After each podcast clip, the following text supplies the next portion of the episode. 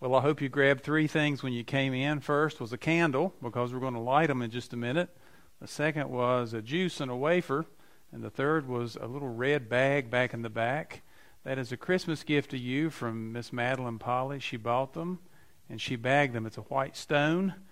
And she I'm going to let her come when she comes back and let her tell you about that, okay? But that's her gift to you for this Christmas. And you can read in Revelation about the white stone and the new name. And that's kind of what she was implying there. John chapter 1 is where I'm going to be tonight for just a moment as we think about the birth of our Savior. I read this recently, and this is what a man wrote Are there any significant births in the year 1809? Well, here are a few. William Gladstone was born in Liverpool. Alfred Tennyson born uh, took his first breath in Lincolnshire. Oliver Wendell Holmes cooed in Cambridge, Massachusetts. Edgar Allan Poe began his brief but tragic life in Boston, and a physician named Darwin named his firstborn son Charles, all in the year 1809. Also, on a windswept log cabin in Hardin County, Kentucky, sheltered the birth of a boy named Abraham Lincoln. It all happened in 1809, virtually without anyone noticing and, get this, caring about their birth. But go back nearly 18 centuries before that, and you'll discover another baby who was born in obscurity. Born against the sparkling backdrop of Rome, the whole world was on fire with the flames of Rome's rampaging expansion. What could possibly have been more important than Caesar's decrees or Rome's massive building programs? While Rome was busy conquering the world, another conqueror slipped into the scene quietly and humbly in a cave in Bethlehem. How silently he came. He came not to conquer the world, but to conquer the human heart with his love and grace. Paul wrote, When the right time came, God sent his Son, born of a woman, born under the law. God sent him to buy freedom for us who were slaves to the law, so that he could adopt us as his very own children. God has sent the Spirit of His Son into our hearts, prompting us to cry out, Abba, Father. 21 centuries ago, something significant happened while Rome was busy making history. God arrived on the scene. He pitched his fleshly tent in silence on straw in a stable under a star. That's so like our God, quietly, humbly making his entrance. That's still how he moves he will not storm the fortress of your stubborn heart.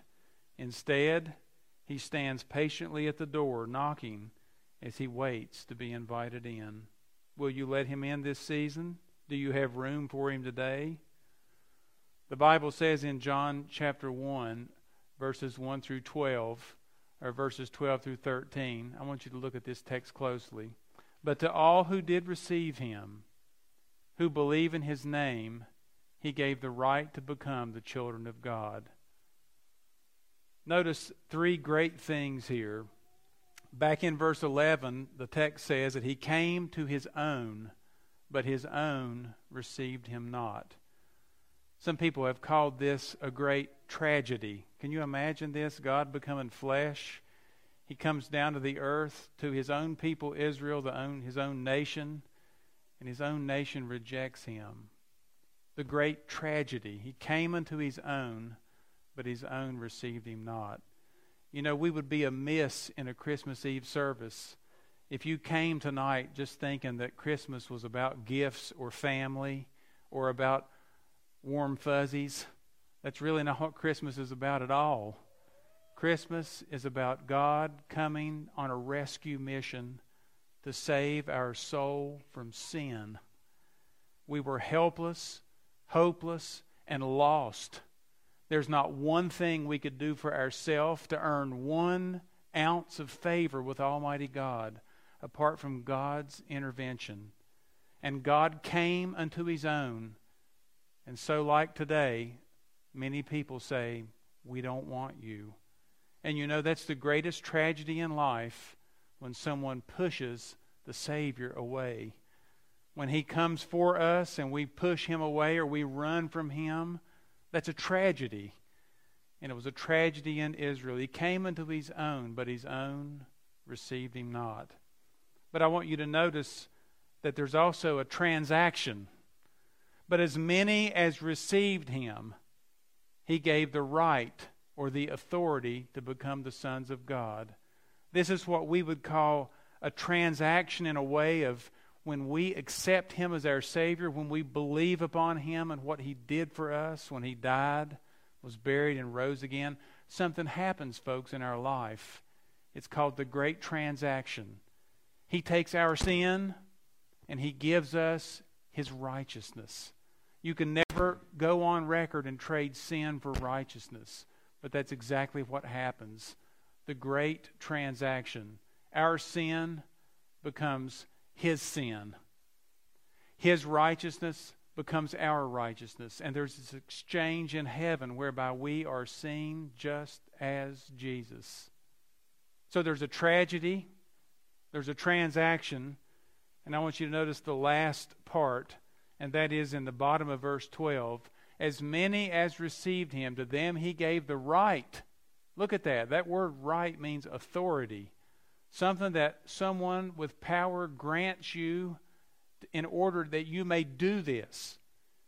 When you believe, He gives you the authority, His authority, to become what? Children of God. By belief, by faith, by trust in Christ, we have the authority to become His sons. This is wonderful. This is incredible. And this is a great transformation. We go from a slave to a son, from a sinner to a saint. We go from hell bound to heaven bound. And why do we do this? Because of the great transformation. We become a child of God. So, what's Christmas about? It's about God giving us a Savior who we didn't deserve, who we could never earn and who there is no way, no way we could have ever accomplished what he did. And God gave him to us as a gift. Ephesians chapter 2, verses 8 and 9. What does the Bible say? By grace you have been saved through faith. And this is not of yourselves, it's a gift of God, not of works, lest any man should boast. The greatest gift on Christmas is God giving us His Son. Have you received Him? You know, God's will for us is not to come to this earth and live 90 years of life. God's purpose for us on this earth is to realize that He has a purpose for us, and that purpose is for us to live with Him for eternity. Not 90 years, 90 trillion times 90 trillion. We will be living with Him. So, what does God want us to do? He wants us to spend eternity with Him. How did He make it possible for us to do that? By this great gift of His Son. And, folks, that is what Christmas is all about the tragedy, the transaction, and the transformation when we accept Christ as our Savior. Father, thank you this Christmas Eve for the blessing that our Savior is in our life. Thank you that He's given us purpose, a living hope, and that we have the power of the resurrected Christ living inside of us. And oh Lord, help us not to lose the real meaning of Christmas in a world that seems it has forgotten the need of a Savior. May we be reminded tonight that Jesus is truly the reason for this season. We thank you in His name and for his sake. Amen.